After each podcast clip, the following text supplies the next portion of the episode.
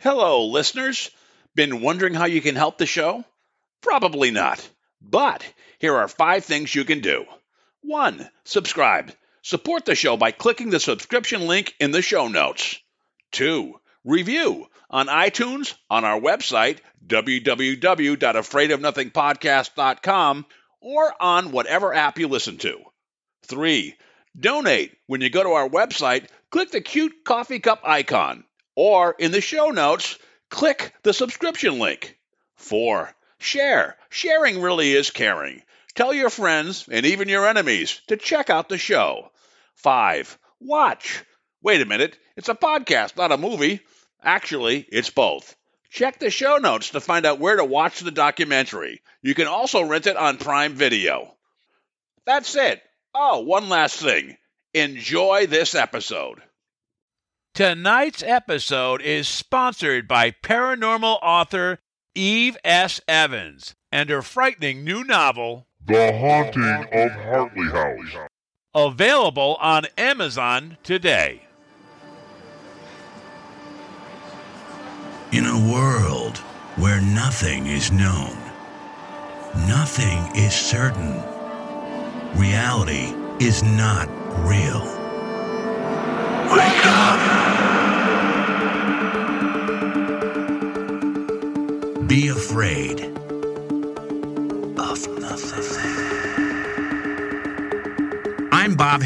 Robert. The host with the ghost. This is my podcast based on my paranormal documentary, Afraid of Nothing. Each episode, we talk to people who see life and the afterlife through a different lens. Join me Who is this large man? And what's he doing in our bedroom? as we lift the veil and open our minds to see beyond our eyes lie. This is Afraid of Nothing.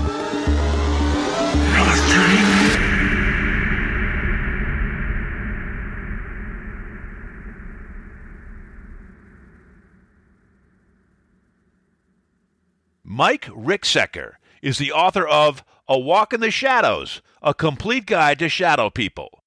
The historic paranormal books Ghosts of Maryland, Ghosts and Legends of Oklahoma, Campfire Tales Midwest, Ghostorian Case Files, and the Encounters with the Paranormal series. He has appeared on multiple television shows and programs as a paranormal historian, including Animal Planet's The Haunted, Travel Channel's The Alaska Triangle, Bio Channel's My Ghost Story, and Ren TV's Mysteries of Mankind, Fox 5 News, Washington, D.C., Fox 25 News, Oklahoma City, ABC 3 News, Virginia Beach, Coast to Coast AM with George Noory, and he produces his own internet shows, Ghost and Legends, Paranormal Roads, and Friday Night Ghost Frights. On Tuesday nights, Mike hosts the Edge of the Rabbit Hole live stream show and Beyond the Shadows on the Haunted Road Media YouTube channel. Haunted Road Media is Mike's own paranormal and supernatural book publishing and video production company, representing a number of paranormal authors, winning the award for Excellent Media in the Paranormal Field at the 2019 Shockfest Film Festival. Mike's historic paranormal articles have been published in the Baltimore Sun, Paranormal Underground magazine, and he previously wrote an Oklahoma City paranormal column for Examiner.com from 2010 to 2014. His work has also been featured in the Oklahoman, the Frederick News Post, Marshall University's The Parthenon, and Louisiana State University's Civil War Book Review. Additionally, Mike is an Amazon best-selling mystery author with two entries to his Chase Michael DeBarlow private detective series, Deadly Heirs and System of the Dead. With nearly 30 years of involvement in the paranormal, Mike serves as a paranormal investigator and ghost historian with Society of the Haunted and regularly travels to speak about supernatural phenomenon and writing when there isn't a pandemic. All right, we are here with Mike Ricksecker for my 50th episode, a real bell ringer. Mike, welcome to the show. Hey, Bob. Thanks for having me on. I absolutely appreciate it. Hey, Mike, your bio shows that you really keep busy with several internet programs and YouTube channels and your Haunted Road media publishing and, and production company. So I'm guessing the pandemic didn't really slow you down too much that you didn't have to reinvent yourself. Is that true? I didn't have to completely reinvent myself, but it did throw a monkey wrench into a lot of things. You know, I, I have a lot of speaking engagements usually throughout the year, a lot of conferences that I attend yeah, I had some projects in the works that required travel, and most of that got nixed, save for a couple things at the very end of the year. So it was a different year, but yeah, I still kept busy. That is for sure. Yeah. By the way, you have like nearly 30 years in the paranormal, which you seem younger than that, but it's great. Yeah, I guess I'm fortunate that I look a little younger than I am. I'll be 47 this year. Can you tell us how you got into it and over these past 30 years, how you think it's changed for better or for worse? Yeah, so you know, I had my very first paranormal experience when I was when I was a kid. I was uh, you know about eight years old. At least I'll say first significant paranormal experience because there may have been a couple of smaller ones before that. And you know, with this, I basically woke up in the middle of the night, and there, standing in the corner of my room, was this tall, dark figure. You know, I had no idea what it was. If, of course, come to find out it was a shadow person years later. But you know, all I thought at that time was there was an intruder in my house and he was about to kill me because that's about what you think at the age of eight. I was terrified. You know, I opened my mouth to try to scream. Nothing's coming out, and he ended up approaching my bed and did something very bizarre. He leaned over. I'm looking up into this face where there's just nothing no eyes, no nose, no mouth. Everything's just black. And he actually grabbed me by the wrist, crossed my arms across my body, and then ran off down the hall. I was completely terrified during this. And I finally found my voice, found my legs, ran off to my parents' bedroom. And they were very good parents, you know, tried to console me, all that, told me that I had had a bad dream. But this was something that I was uh, completely awake for. Uh, and like I said, it was my first significant paranormal experience. Now, where I actually kind of knew that this would be something that I was going to you know, continue to pursue, I was a little bit older uh, somewhere around a freshman in high school, I believe is is what I was, and my friend David and I were over at our friend Lori's house, and we're just you know doing the teenage thing, you know, shooting the breeze and all that sort of stuff in her living room. And all of a sudden, she tells us that she thinks her house is haunted. Now, I'd had more experiences by this point, had definitely had an interest in in the paranormal. Didn't know anything about you know investigating the paranormal or anything like that because that wasn't you know there were no shows or anything like that out at the time. Maybe in search of by leonard nimoy but being a paranormal investigator wasn't a thing. The internet wasn't around had no idea and i was a small town. So okay we're going to go do this. We're going to go up to her room and check it out is, is basically what we thought at the time. So you know we're looking around her uh, room because it, what her main thing was was that there was a old family cemetery in the backyard. Strange things happened around the house, primarily in her bedroom. She couldn't ever keep things tacked up on this one wall. They would always fall down, whether it was an hour, a day, a week later, whatever it was. It would always fall off this wall. So we're checking out her room, checking out the wall, all of this stuff, and then all of a sudden, my friend David put his hand flat to the wall, and I didn't know my friend was a very sensitive guy, and he all of a sudden, with his hand to the wall, flat like that uh, he turned this bright, bright red and started sweating profusely. I'm looking at David like, oh my gosh, what's going on with my friend? And he started going like wall to wall in the house, seeing if there were any other, you know, quote unquote, hot spots. And that was really the moment that I knew that this this interest was something that I was going to pursue for the rest of my life. I'd already had these these experiences, and this was that moment that was like, yep, th- this is something I'm going to pursue. And did your friend David think at that moment he was going to be an EMF meter for the rest of his life too, on the wall. Hey, a couple quick questions, if you don't mind. Going back to your first experience, when kind of the sign of the cross over yourself, did you ever kind of think why that shadow person did that? I've never heard of a shadow person doing that. I mean, it's kind of interesting. Did it, any thoughts? Did you ever think back and wonder, have a hypothesis on why it did that? Was it for protection for you? Right. Yeah. Crossing the arms across the body. I've, I've had uh, several conversations with people about this over the last several years. And what we've come to believe, and again, it's just a theory, there's no way to know for sure, is that I was lying there in bed on my back, and the way it crossed my arms across my body, it kind of resembled the pose that you see on Egyptian sarcophagi. And, you know, they're holding the crook and flail crossed across their bodies like that, Uh. uh, which is very interesting. And if that's true, then this thing was not actually trying to do me any sort of, sort of harm. It would actually be trying to honor me, which is a very different way to look at that situation. And so, you know, the, the first couple people that proposed that idea were completely disconnected from each other. Uh, they were suggestions that were year, years apart from each other. And so I found it interesting. You know, at first, okay, so I'm having these different people suggest the same thing to me. Maybe there's something to that. So I started talking to more people about that possibility, and uh, it seems that you know that could have possibly been the case. Did someone in your family die prior, you know, in the first year or so before that? Do you think that could have been or Uh, no, I, you know, I, at that age, the only person that would have passed would have been my uh, great uncle Bill, and I didn't really know him. I was too young, and I don't even remember a single interaction with him. I only remember the funeral itself. So, yeah, there wasn't really anybody around that time that would have passed that with that sort of uh, actual connection.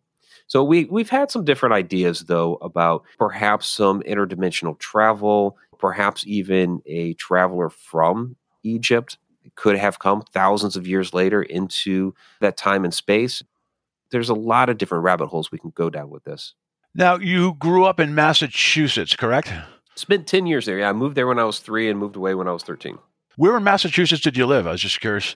It's a town called Westfield. It's just west of Springfield. Okay, cool. Yeah.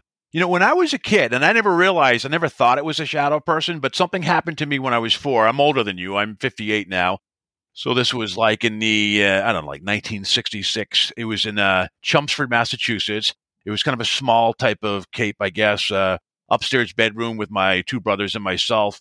I remember one of my earliest memories at age four waking up in the middle of the night and seeing what I thought was a masked figure, a dark figure looking down at me. Then I just closed my eyes, wishing for it to be gone. I opened my eyes and it was gone.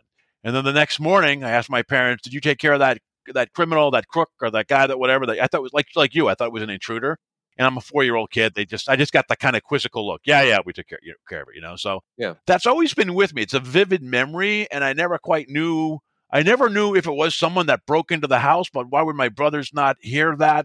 And why would he not do anything? Nothing was taken. So and I, I, I remember being awake and then like almost you see in the movies where someone sees something and they close their eyes tight. That's what I did. And then it was gone. And so I never knew what to make of it. It's funny when I realized I was interviewing you and your kind of background, I thought, God, I, I never thought it was a shadow person, but I'm starting to think like, was it a shadow person I saw way back then? Yeah, it very well could have been. Does seem to have some of the characteristics of it.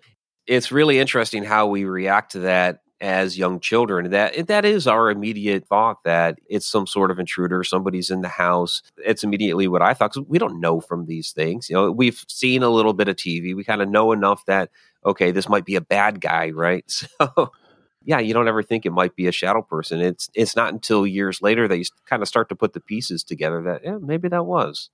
Yeah, I, I find by interviewing people, I made a documentary and I go in my second year of this podcast. A lot of people say they haven't had paranormal experiences, and then they think back and they realize, well, maybe they did. You know, do you run into that with people that they don't think they ever had a paranormal experience, but they maybe? I know your father. There's a story about your father you may want to share. Right, right. Yeah. And that's exactly what I was going to mention was was my dad because yeah he doesn't believe in any of this. My mother does, but my father will say no, I don't believe in ghosts. And then he'll go on to tell this story about waking up in in the middle of the night one night and there was this tall dark figure walking into uh, his bedroom and he's basically said I don't know who you are, but you need to get out of here. And the thing left. And I'm just like, Dad, that's a ghost story. He's like, Yeah. no, no, no, no. Was that the same house, Mike, that you had your experience No. in? Or is a different one? Okay. That was a different house, yeah. So um, yeah, I had two two different houses that I experienced this growing up in. One in Massachusetts, one in Ohio. That experience that he had was a house that he and my mother built after I had graduated high school and had moved out. So 30 years, was there like some heyday of the paranormal for you? Like, for example, like I mentioned, you know, I, I graduated college, I graduated high school in 1980, college 1984. I look back at the 80s as the best decade.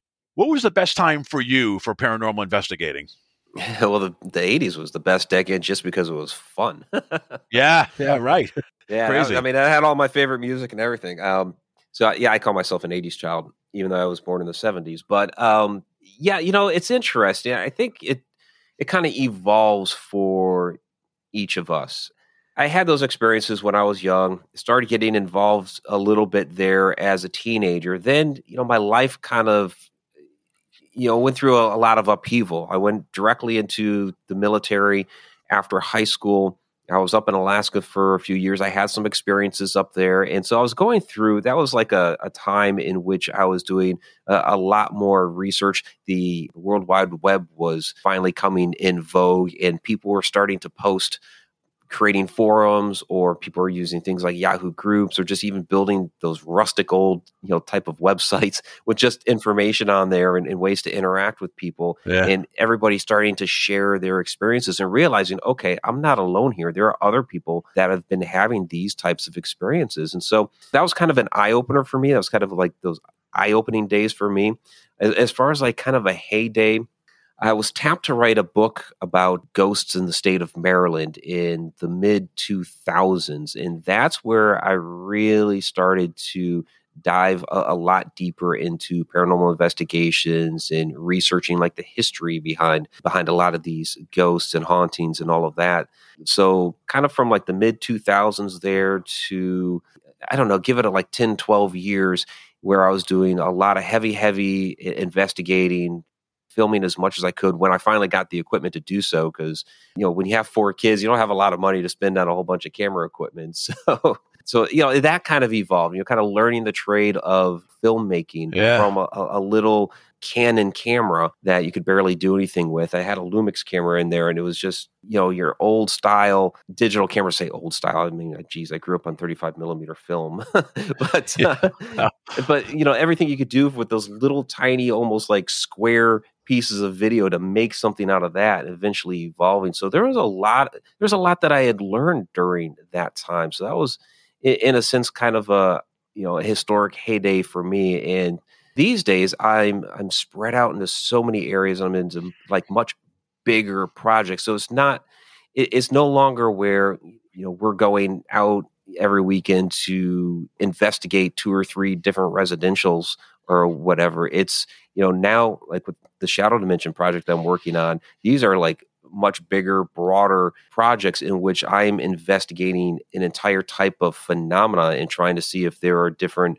similarities between this phenomena at different locations in which they've reported it. Yeah we're going to jump into that in a second. I want to go back real quickly to your alaska days. Were you in the alaska triangle when you were up there in the air force yeah, yeah, I was there at Elmendorf Air Force Base, which is kind of like right at one of the corners of the Alaska Triangle, because that basically stretches from Juneau to Anchorage and then uh, up to Barrow, which Barrow now has a new name in Native Alaskan. I don't know how to pronounce it. Yeah.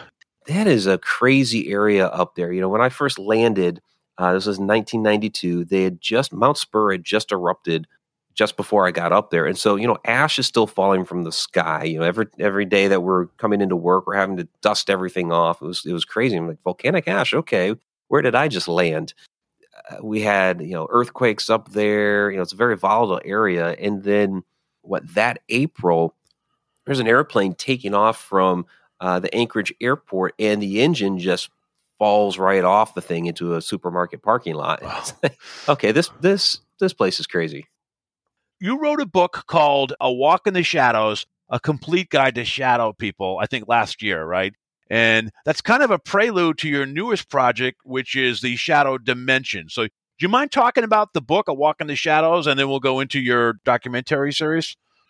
Yeah, absolutely. So, Walk in the Shadows, a complete guide to shadow people. Yeah, it just came out last year. I actually just released a second edition on the one year anniversary of the first edition. So, I've added uh, about 40 more pages of information, which is you know really kind of pertinent to a lot of the things I've been doing over the past year. You know, you release a book like that, all kinds of people contact you, and then I started the project for the Shadow Dimension.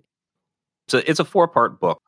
I kind of go through the uh, the first part, hitting like all the different types of shadow entities because we as humans try to compartmentalize everything. So you know, you got your humanoid figures, you know, the hat entities, hooded figures, mist, wisps, crawlers, all those different types, and kind of break down what they are, at least what we theorize they are. And then I include a lot of different stories, not just from myself, but from others as well. Uh, second part of the book is on sleep paralysis. A lot of people wake up in the middle of the night and along with seeing the shadow entity will actually have sleep paralysis along with it. So I get into a lot of those aspects because that's a very common question that I get. The third part gets into a lot of different other theories about interdimensional beings, extraterrestrials, astral projections, you know, different types of supernatural entities that these shadow entities may actually be, or that I get questions about, hey, is like, is a Wendigo or a doppelganger a shadow entity? And so I, I get into all of those sorts of things. And then the fourth part of the book gets into demons and, you know, if shadow entities are evil and the darker stuff that I get asked. So that's why I say it's a complete guide to shadow people. I hit this topic from a lot of different angles. How do you research something like that? You have personal experiences, but who do you connect with to to get more information? Yeah, certainly. I've I've had a lot of personal experiences, of course, through my investigations as well. I've had a lot of interactions with shadow entities, but over the years, as you know, I've done public speaking engagements and I've talked about this topic and I've published a number of videos about shadow entities on my uh, YouTube channel and the in the podcast and all that. I've had a lot of people approach me with their own stories and experiences and things that have happened to them and so I've gathered all of this information, kept the emails or you know however it came in like I was saying before, you know, as humans, we kind of like to categorize everything, and so I, that's what I started doing. I started categorizing and looking for similarities and trying to make sense of all this. And then now I know we're going to get into it a few minutes here. Now with the shadow dimension, actually purposefully going to locations looking for this to see if we can get any deeper understanding of it. Tonight's episode is sponsored by paranormal author Eve S. Evans. Paranormal horror author Eve S. Evans introduces a brand new spine chilling release The Haunting of Hartley House, available on Amazon. What could cause a happy father to commit a horrific murder suicide? Nadia has spent years in foster care, wondering what would have pushed her father to do something so awful. As an adult and a national best selling crime writer, she once again encounters her childhood home in the newspaper. The home harbors more secrets than she could ever have imagined. As she researches, an idea comes to her. Why not join up with a paranormal team working there to clear the paranormal negative energy from the house? As the sole survivor of a horrific experience, she might help them find what they're looking for, and it'll be fantastic fodder for her next book. Except Nadia has no idea what's in store for her at the house, or what will happen when the survivor that shouldn't have lived returns. Don't believe in ghosts? This book might change your mind and steal any hope of sleep. The Haunting of Hartley House is the first book in a series and is free for KU customers or $9.99 for paperback on Amazon. Feel free to check out other books by Eve S. Evans as well. The Haunting of Crow House, True Ghost Stories of First Responders. With 22 novels to choose from, you are sure to find a spooky read to enjoy. And just who the boo is Eve S. Evans? Well, she's not only a paranormal writer, she's also a paranormal experiencer. After residing in two haunted houses in her lifetime, Eve Evans became enthralled with the world of paranormal. She writes ghost stories based on true events. In 2021, she will start releasing numerous paranormal horror novels of fictional haunted houses. Check out her podcast for some audio ghost stories, Forever Haunted, and coming soon, The Ghosts That Haunt Me. Don't be afraid of a great paranormal read. Get your copy of The Haunting of Hartley House today. You know, before you, I interviewed Michelle Belanger, who is also from Ohio, and she wrote a book about demons, like I think the Dictionary of Demons and all all the names of demons. Do shadow people, besides the Hat Man, or do they have names too, or is it just they're just these you know esoteric, shapeless things that we don't know what they are? They're just shrouded in mystery. Yeah, the Hat Man is kind of a, a name that we've put out there to kind of describe the shadow entities that appear wearing hats. And kind of like we've also named, okay, the crawler is now a, a name we've kind of assigned another type of these things. So yeah, you don't really hear of them actually having names like like Michelle's book, or you go into the you know old Goetic grimoires, you can find all kinds of names of demons, and I, I cover some of that stuff on my YouTube channel as well, especially like when it comes to Valak, because Valak was the the demon in the in the Conjuring series, and it was actually it wasn't a demon nun, it was actually a a boy riding a three headed dragon. So which is worse. right, right. so yeah, it, it's it's interesting because yes, it, demons seem to have all these variety of different names. Where with shadow entities, we've kind of given them these monikers that describe their appearance, but we don't know an actual name for them or what they actually consider themselves. Yeah, you were on uh, Sam Baltrusis' show, Paranormal Rewind. I know Sam has had many encounters with the Hat Man. Did you guys talk about that? He, he feels it's kind of a very personal type of shadow for him, but other people have seen the Hat Man as well. I mean, what's your thought about Sam's experience with the Hat Man in Salem? Yeah, Sam's experience is really interesting because he does appear to have made some sort of personal connection with this. And yeah, I've, I've talked with Sam at length about this. He's included part of that conversation in his uh, Haunted Hotels book. And in A Walk in the Shadows Part 2, I've included part of an interview that I had with him for the Shadow Dimension. So he'll also be appearing in the Shadow Dimension talking about that. Yeah, with with his experience, you know, when he saw that hat entity and his had red glowing eyes, and that's another interesting thing. Some of these have red glowing eyes, some of them don't. And actually, some of them actually have different colored eyes as well. But yeah, he made a connection with it where he had asked, Can you see me? And it responded, Yes, I can see you. And this all happened telepathically, happened through some sort of thought transference. And you get accounts of that occasionally that if they do speak to you, it is through some sort of telepathy. Uh, what's interesting about that, at least for me, is kind of just synchronicity. Uh, because up until a few years ago, I hadn't really gotten stories of anybody hearing voices of shadow entities or or the Hat Man or anything like that. It was all you know, okay, standing in the corner of the room, the sleep paralysis, you know, maybe it's old hag syndrome, maybe you know some of these other situations, shadows darting down the hall or what have you. But all of a sudden, I'm you know, giving a presentation about shadow people at Ocean State Paracon in Rhode Island. And Carl Johnson from the back of the room ends up asking a question. Carl Johnson's a great friend of mine. Uh, and he's like, you know, do, do these things have voices? And so I answered as best as I could at that moment. And then he and I discussed it afterward. And ever since then, I keep getting all these stories from people about how they have actually heard these uh, shadow people telepathically. And it does seem to be that the uh, hat entities are more prone to communicate through some sort of telepathy as opposed to other shadow entities. Don't know why that is, but yeah, it the the hat wearing ones seem to have uh, a lot more characteristics going on with them. Like a lot of people attribute them to being energy vampires. They'll kind of show up in your room, strike fear into you, and feed off of that fear. So people uh, consider the uh, hat ent- yep. hat wearing entities that many people also consider them extraterrestrials. Uh, something that I've been talking a, a, little bit more about lately, also included in the second edition, is back in the 1950s, we had, well, it still happens today, but it's kind of where the accounts of the men in black started when the big UFO flap occurred in 1952. There were all these different uh, men in hat sightings, which it predated that time as well. But one particular gentleman who had started a UFO organization back then, Albert K. Bender, he was publishing reports of you know people having these uh, different extraterrestrial sightings, and all of a sudden, one one evening, he's starting to fall asleep on the couch. He'd, he'd gotten very tired, and three hat wearing entities materialize through the wall. They had glowing eyes, and they basically tell him to stop his research, stop the newsletter he'd been putting out, just stop everything that he'd been doing to you know, research UFOs. And he did because he was so scared. And they, I guess, walked upstairs and he, they said they smelled a sulfur and, and all of that. Uh, and then they disappeared.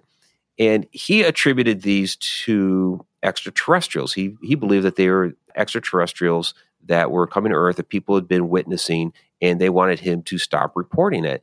And, you know, when I first heard of that account and I, I read the story, I'm looking at that like, this is a this is a hat person story. You know, all these accounts that I've been gathering about, you know, the Hat Man, and sometimes he has an entourage where there's there's three of them or him and two uh, humanoid figures. Uh, this is very very similar. So. Yeah. are some of these uh, hat wearing entities actually extraterrestrials or the men in black phenomena? It's you know, kind of an interesting thought. Yeah, that's one of my questions actually. Like, there's a phrase called par- I don't know if I'm saying it correctly, but pareidolia, which is you incorrectly perceive something unfamiliar, and I'm wondering if could this be aliens that come in because you have that whole paralysis aspect, and that they maybe you don't even remember kind of what happens after a while. That could it be an alien type situation, especially if it happens frequently, if they visit you frequently. So, what are your thoughts? Do you think that's a possibility, or? Yeah, there's definitely an overlap between some of the extraterrestrial accounts and the shadow person sightings, where, like you're saying, there's sleep paralysis, where some people report it as a shadow entity, other people report it as an extraterrestrial, and it'll be standing in the room. They might have the sleep paralysis. There might be some sort of physical interaction. The one thing that would be a little bit different is you don't usually hear I was abducted by a shadow entity. It'll, it'll be I was abducted by an extraterrestrial, but a, a, lot of the other characteristics leading up to the abduction, there's a lot of crossover, a lot of similarities between the ET accounts and the uh, shadow person accounts. So, in some of these cases, may be uh, maybe one or the other. Some people may be reporting ETs when they're shadows, and some people may be reporting shadows when they're ETs. And who's to say they're not actually the the same thing? so this is kind of a good setup for your new project, your documentary series, The Shadow Dimension. Did you do this over 2020, or when did you start working on this project?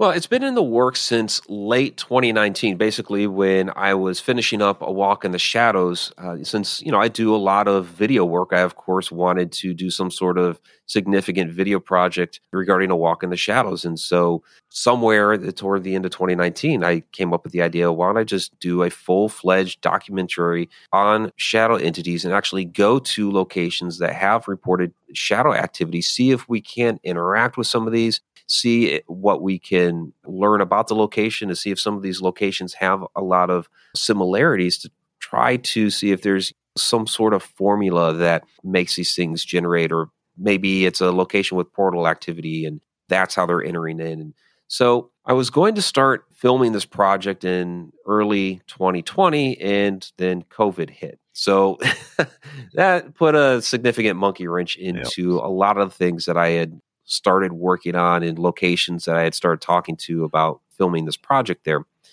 I did at the uh, was it late September 2020 uh, made a trip out to the Conjuring House in Rhode Island.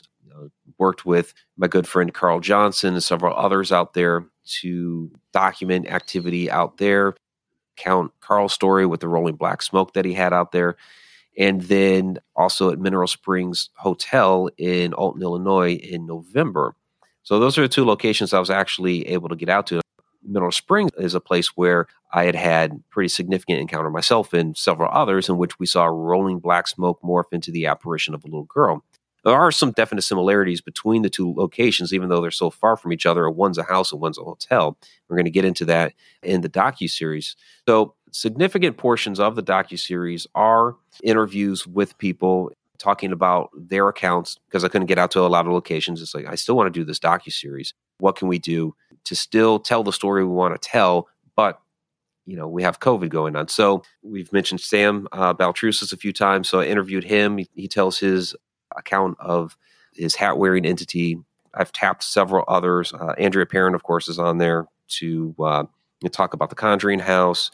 Quick question on the on the Conjuring House. Yeah. Where in the Conjuring House? I know upstairs in the bedroom in the middle. I was lucky enough to go visit there right before COVID hit. Where was that rolling black mist? Was it downstairs in the library? Was it upstairs, like in the middle bedroom, or where a lot of the weird activity happens? Where was that, or was it permeated in different places in that house? Yeah, it's uh, primarily uh, where Carl had first witnessed it in 1973 was from the bedroom beyond, the one with the uh, chalkboard. Yeah. Yep. Basically, from that room into the middle bedroom, and it came toward him. He was at the he was at the far end when he first started seeing it, yeah. and it came through that doorway and into that middle bedroom.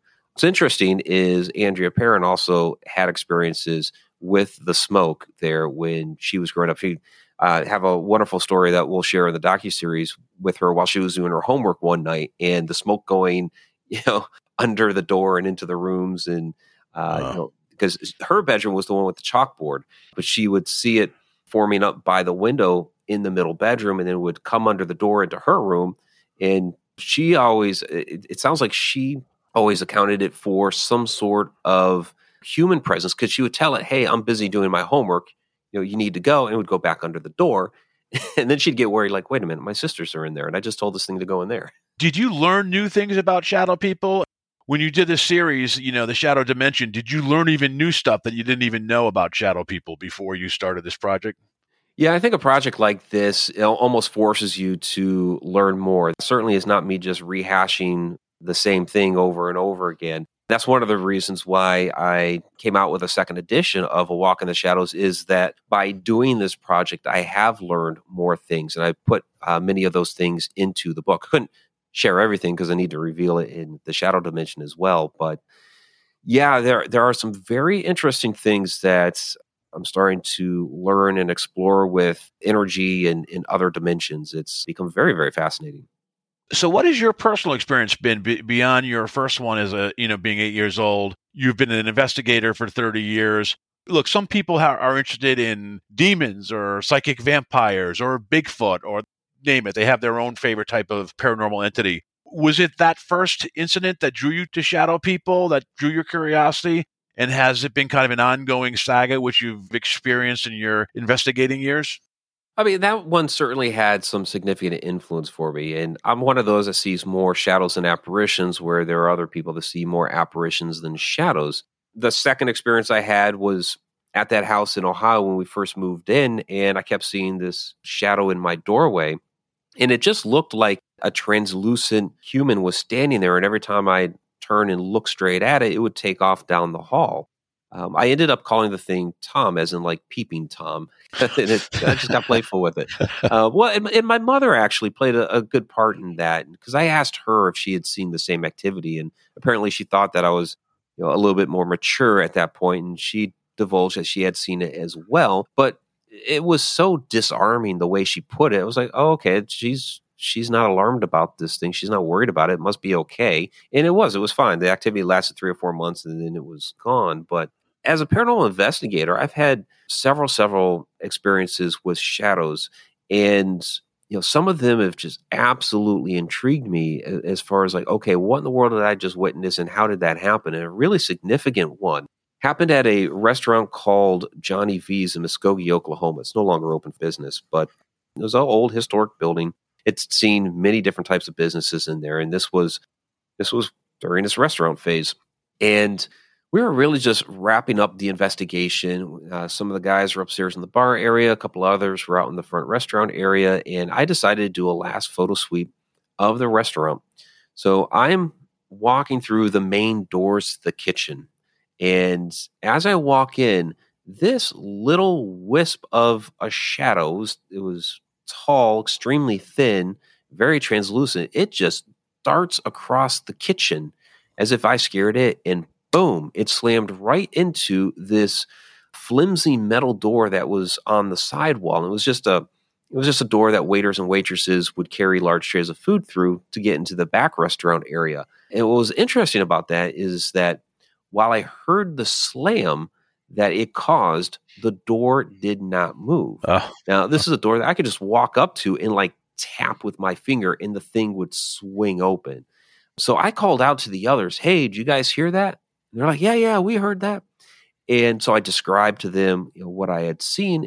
And then I started thinking, okay, I'm on my own. These guys are messing with me. So I started asking, Did you guys throw something at the door? And they're like, No, no, we didn't throw anything. And I, I walk out that little metal door and I'm looking at the ground and like, no, nothing had been thrown down there or anything like that. So, you know, it caused me to question, okay, what exactly did I see? Because I saw that shadow dart across the room. I heard it slam into the door, but why did the door not move? So it started making me think about other dimensions. Maybe I walked into that kitchen and maybe it saw me as the ghost or as a shadow person and I scared it because that thing took off quick. oh, yeah. And if that's the case, if it was on a different plane of existence and we're not seeing each other quite properly, perhaps on its plane of existence, it blew right through that door, or that door opened wide, and it was gone off into the restaurant some area. But I didn't see it, of course, because I'm on my own plane of existence. However, sound works on a different wavelength and a different frequency, and I was able to actually hear the sound of it travel from one dimension to another. And this is actually a theory that we talked about in the Alaska Triangle regarding an entire airplane that possibly disappeared through a portal. And a couple days later, they were able to hear the radio chatter. Couldn't really discern what exactly they were saying, but since the plane was gone, uh, you know, where did the chatter come from? And again, sound working on a different wavelength, perhaps it came right back through that portal. Yeah, so it, it sounds like you're even exploring, like, which I try to do in my documentary too, like the science aspect. That quantum physics and quantum mechanics or whatever is kind of meshing with this multiverse and these things that could gel with the paranormal. Is I always find interesting. What are your thoughts about the paranormal could really be connected to science and things that we just haven't figured out yet? Oh, it absolutely is. There's certainly uh, different layers to this universe there are so many things around us that that are going on that we can't see with our own eyes and how do we tap into that? You know I, I, get into a lot of deep discussions about time and time travel and you know how all of those different components work. There's a lot of these cases that what we may be actually witnessing or not actually ghosts but it may be some sort of time slip that's going on and for some reason there's a catalyst to make our two different moments in time resonate on the same frequency that we're able to see each other for just a moment. Yeah, so all this stuff absolutely fascinates me. So, what about the thought like rather than a multiverse, it's a simulation, but there's like a blip in the simulation? Have you ever done a show on the on the simulation, and you have a, a thought about that? Yeah, I, I did a show on that last week, the simulated universe. Oh, there you go. Well, yeah, which, what timing? yeah, which which I've actually done that a couple of different times because you know I keep getting a little bit deeper and deeper into that. And there is actually a section in A Walk in the Shadows on if we're in a simulated universe. It's it's called uh, Shadows in the Matrix. If we are in a simulated universe, what are the roles of shadow people in that simulation? But I mean, I absolutely believe that we are in some kind of simulation. I don't necessarily believe it's a computer simulation, but I think it's something more organic or biological. And people kind of scoff at the idea. I mean, some people really buy into it. It sounds very science fiction ish because, of course, the Matrix movies. But if you actually look back at most world religions, they pretty much say that we're we are in a simulation without using the word simulation because they talk about we come from some other world beyond. We're down here for a short period of time, and depending on the religion, we're either here to learn something or we're preparing for another world or what have you. And then when we pass away, we go off to whatever that world is. So that's essentially what a simulation is. You jack in for a little while, you in, interact with the environment, you learn a few things, and then you jack out, and you're no longer in the simulation. so it's essentially the same thing. It's like a time loop with reincarnation. Yeah, exactly. Yeah. Well, and also if you even think about what we actually see and how we perceive things versus what is actually there, and how it's really symbols is what we see, and if we saw that what was really there, who knows? We'd probably go insane. You had a guest on uh, your uh, Edge of the Rabbit Hole, a good a friend of mine. I think you know we'd mentioned him before offline, Rob Gutro, and you talked about uh, shadow pets. I've had Rob on a couple times talking about his most recently talking about his new book, Pets on the Afterlife Three. I haven't talked to him about shadow pets or shadow animals. Can you give us a little bit about what those are? Yeah, absolutely. Yeah, Rob's a Rob's a good friend of mine. We go way back. I've had him on many times. Uh, he's always uh, very, very interesting to talk to. And yeah, definitely recommend his his book series, Pets in the Afterlife. Yeah, he contributed several stories to A Walk in the Shadows, and I had a, a section on shadow animals in there with you know several accounts of shadow spiders, uh, shadow cats, things like that because people do see and experience these things. But I asked Rob, hey, you know, could you help me out here and kind of flesh this out a little bit? Because I know you've had, ex- you know, some experiences seeing past pets of yours as shadows. So he put together this this nice section of interactions that uh, he's had, you know, seen uh, pets of his that have passed away that have appeared to him as shadows, and one of them came back basically like half shadow, half apparition, which is really interesting. But he talks about, you know, how like with human spirits, pets also you know have energy and a, a, lot of what we're interpreting and seeing uh, is energy, and when it comes off as a shadow, it's just not able to fully manifest. And and a lot of these shadow entities that we see are human spirits, or with the pets, they are pet spirits, and they just can't gather enough energy in that moment to come off as a full apparition. They only appear as a shadow, and so yeah, with with Rob, he's had a lot of these uh, types of occurrences. I get all kinds of questions left and right about, hey, you know, I saw this small shadow walking about the house. I just had a dog or a cat pass away. Could it possibly be my pet? And it's yeah, it it really could be. So that sheds light, no pun intended, on shadow. But that sheds light on kind of there's different types of shadow entities. There's the human, you know, bound entities that pass on. There's the interstellar travelers, maybe, and there there could be demons, there could be aliens. So do you run into one type of shadow entity more than the other, or is it just a bag of mixed tricks? It's really a mix. I mean, right now we we really you know kind of theorize you know, what exactly these things are, and it's funny when I get the simple question, "Well, what are shadow people?" And it's like, well, that's a whole can of worms right there. it could be this, it could be that. Yeah, some of them are just human spirits. You know, some of them are interdimensional travelers. I think what a quote unquote true shadow person is, is some sort of interdimensional being. And it's hard to know, okay, am I you know witnessing something that's interdimensional or am I witnessing an extraterrestrial or is it a human spirit or something completely different?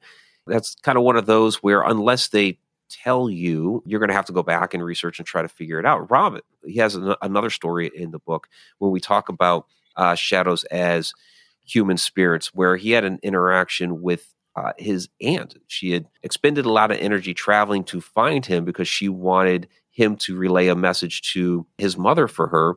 And so he knew immediately who it was. It just, she couldn't come off as a full apparition. She could only come off as a shadow. But most times you don't get that. You're just seeing something standing there or something dart down the hall, and you're like, what in the world was that? And it'll take some significant research. Like when we filmed for The Haunted over 10 years ago now, that case, and we had investigated that home many, many times, and she was experiencing a red eyed shadow entity in her closet and in her bedroom. It would Could you go back to what that case was? I'm sorry. What was the what was the person? That was the Monster in the Closet case that we filmed for the television show The Haunted. It premiered on Animal Planet. It's been in syndication on a lot of different places now. Oh, okay. That was a that was a case in Edmond, Oklahoma, where she was experiencing a red-eyed entity in her closet. It was you know terrorizing her, the cat, and the rest of the family saw it. They had actually been experiencing many things in that house for like 20 years. And it finally got to the point where they called us out, and we investigated many, many times to try to figure out what this thing was. You know, was it because there's a lot of dark history with that house where there were a couple of suicides, attempted suicides in that house. The uh, original homeowner's father had taken his life in her bedroom where she was seeing this stuff. So, you know, we needed to, you know, go down that rabbit hole of trying to figure out who exactly this was. So, knowing the history of the house, we were gearing our our EVP sessions and our questioning toward those particular people. And one by one, we were uh, eliminating those people. We were also noticing her that over the months that we were coming back and investigating, she was getting progressively and progressively worse. She was certainly suffering from oppression and had gotten to the point of borderline possession. We involved Carl Johnson into the case at that point, and that was the prim- the primary bulk of the paranormal investigation footage that they included for that show was our cleansing of that house with with Carl helping us drive this thing out. And he had classified it as a wraith something that had once been human in life but devolved into something worse in the afterlife. Is he a priest or is he does he use religion to drive them out or what's his method? Yeah, he will use religion to to drive it out. Uh, he's he's not a priest.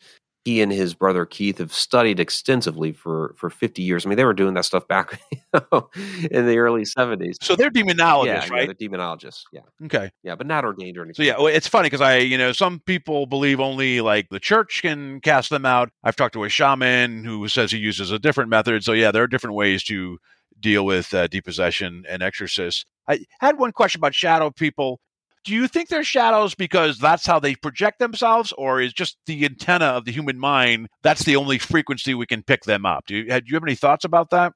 There's several different possibilities for that. So there's a spectrum there out of our periphery where we can actually see a bit in infrared. And so uh, one of the reasons why sometimes we see these things out of the corner of our eyes and we turn and look and then they're gone, but they didn't vanish. They're still there. It's just we've turned our perspective. We're no longer using that periphery to actually see them in that different angle that the light is coming into uh, our eyes through rods and cones. Everything is really the interpretation of light and and frequency. And so I'd mentioned before, I see more shadows and apparitions, while some people see more apparitions than shadows, and some people have a you know, hard time seeing things altogether. But um, I believe a lot of this has to do with the frequency and resonance of of energy and the different wavelengths that these things yep. are traveling on. And when we actually see something, it's because our personal vibration is resonating at a very similar, or if not the same frequency as they are vibrating. And I think we get in tune over time to some of these things. So I think you know the reason why I see a lot more shadows and apparitions is because my personal frequency has become because I've had so many interactions, it's become a lot more in tune to their vibration so that when one is around i'm like oh okay there it is and you know i tune in and i'm able to actually see it my vibration turns onto that frequency which in turn resonates throughout my whole body and then i'm able to bring in that light and a little bit of, of a different wavelength you know, it's kind of interesting. And then when it comes to something like ETs, this almost opens up a whole other ball of wax, or even like a time traveler where they could be in their travels. Like, you'll say if it's an actual physical being and not somebody traveling interdimensionally, they could be utilizing some form of a cloaking device, come here on Earth and study us and all that, but they don't want to be seen. However, they may not fully understand our physiology and what they think is completely cloaking them may not be completely working to the way our eyes and our physiology works. So when we end up seeing it, we end up seeing a shadow, or some people report seeing like a shimmer man. And so that could be, you know, a, another way that we're able to see these. I mean, you could really, again, go down the rabbit hole in a lot of these different possibilities. It's uh, certainly a fascinating subject that has uh, so many facets to it. Yeah, it sounds great. I mean, can you tell us more about the Shadow Dimension and when it's going to be available and where we can watch it? Yeah, Shadow Dimension will be available this spring, uh, still in post production. I'm working hard to get it out in April. Wow, that's a month away. That's good. Oh, it's a month away. It's a month away, and I got a couple episodes to to finish up on. But uh, yeah, it, it's been a passion to to get this done. Um, I'm really excited about what it will actually present to people you know, I have a, a, lot of fascinating people that are involved in this project that I think people will really enjoy. Is it a docu series or a documentary? Yeah, it's a, it's a docu series. Right now, it looks like six episodes. There's a possibility it might okay. stretch, stretch, to seven, but it looks like six episodes right now. And do you know where it's going to be on? Uh, yeah, that'll stream on Amazon Prime. Oh, that's great. Okay, cool. Yeah, I mean, you're really prolific. I mean, I've like I've interviewed Jeff Belanger, Michelle Belanger, spoken to Jim Harold, who's been, I don't know if you're familiar with him, but he's done the paranormal podcast and Campfire Tales. Mm-hmm. But you, you've done just a ton of stuff with your writing, research, and multimedia projects. And I really applaud you for documenting everything and making it available to the masses. Can you just talk for a minute about your connected universe, and it, which includes its online courses, an interactive community, and access to your live streams. Can you talk a little bit about that and what it offers to people and how they can access it? Yeah, you kind of just said it right there. yeah, just repeating. Right. Well, I mean, yeah, it, it, it's exactly what it is. So, um, yeah, that's where I'm going to be posting a, a lot of uh, upcoming courses. Right now, I, I was in the middle of putting all those courses together, but it was like wait a minute, I really need to get Shadow Dimension done. So I paused on the courses for now, get Shadow Dimension done. Then we'll put the courses up there. Uh, but right now, the the membership site part of that website of the Connect Universe portal is up and operational. So uh, uh, on the back end there, I have a lot of articles out there. I just posted a free one, by the way, on our place in the universe. So there's a free blog out there that anybody can go get that. But the membership side has other articles. It has sneak peeks and behind the scenes of the Shadow Dimension, as well as a number of other different projects I'm working on. I have a Mike's Morning Mug vlog that I do like a couple times a week talking about a variety of different subjects there's monthly q&a videos where people submit questions to me and you know i go ahead and, and answers those on the q&a video there's of course access to the beyond the shadows live stream which is really almost like a mini course in and of itself. So I, I, mentioned the Our Place in the Universe article that I just posted as a freebie on the on the blog. It's almost kind of like a preview of the last Beyond the Shadows uh, show that we did. Last week was Simulated Universe. We dove deep into there, and they're really like mini courses that were thrown into an hour. And so the access to the weekly live stream uh, is through there, and we have a very interactive chat room, and I can take questions from the in the chat and all that. So, uh, yeah, there's there's a lot of stuff that's uh, that's within that that membership portal. And is there a URL for it, connecteduniverse.com, or what? Where do they go online? Yeah, it's connecteduniverseportal.com. Cool. All right. You've also been on been on Fright Club a couple episodes, right? Uh, just real quickly, what's that experience been like with Jack Osbourne and the Ghost Brothers? And I think one of your episodes was on Bigfoot, right? That you were on. Uh, well, that was yeah, that was the name of the episode. Um, I wasn't the one with the with the Bigfoot.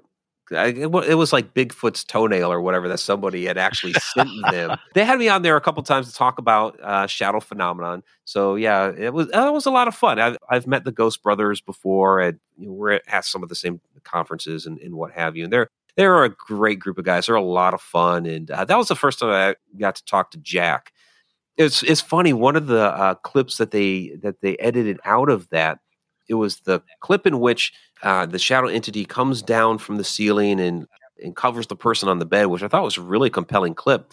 Jack starts asking about whether or not that could be you know an elemental, but he's he's talking with the Ghost Brothers about that, and then you know the Ghost Brothers uh, kind of turn to him and say, "Well, okay, Jack, what what's the elemental?" And Jack starts kind of hemming and hawing. Um, well, uh, Mike, could you tell us about what elementals are? it was funny. I don't. But that is a tough one. I, I hem and haw myself exactly, and kind of what that is. I, last question: What paranormal entity scares you the most of, of anything? What would be the most frightening for you to encounter? Oh, um, uh, that's that's a really good question. Um, probably, I mean the the crawlers probably uh, the scariest one because the thing moves so fast and it, it, gets down on all fours, you know, like a crab. Like basically any of those demonic possession movies that you see where all of a sudden the person is cracking their bones and they get down in like to a crab position, start scurrying across the floor. Yeah. You know, it's kind of like that, except it's not a human. It's uh, just some sort of very fast flurry of arms and legs of a of a shadow entity.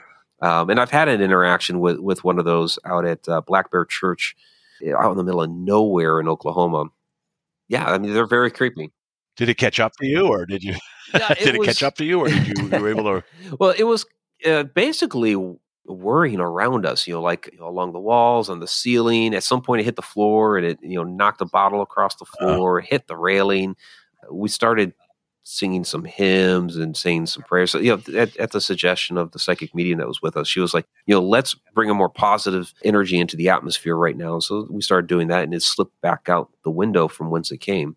Wow, that's great. Hey, well, thank you so much. I know we're we're up at the hour right now, and I know you have some editing to do on the shadow dimension. So thank you again. You want to give us your website uh, before we go, where people can follow everything that you do and what's going on? Yeah, absolutely. Uh, you can follow along at mikericksecker.com. Mention the connected universe portal.com as well. We have over 700 videos out at the Haunted Road Media YouTube channel, and you can get the Edge of the Rabbit Hole live stream show on Tuesday nights at uh, at the Edge of the Rabbit Hole YouTube channel. Excellent. Thank you so much. We look forward to your documentary series, Mike. Absolutely. I really appreciate it, Bob. It was great talking to you. You too.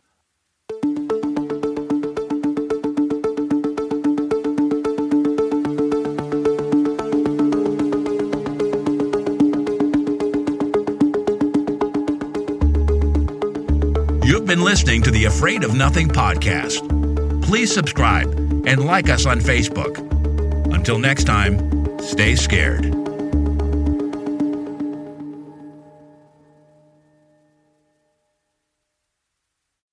Hey, you're still here? Great. Then why not listen to another episode? Visit afraidofnothingpodcast.com to peruse all the shows. That's afraidofnothingpodcast.com. And while you're there, click the coffee cup icon to buy me a coffee and leave a review. I'll give you a shout out in an upcoming episode, and the world will know how swell you are.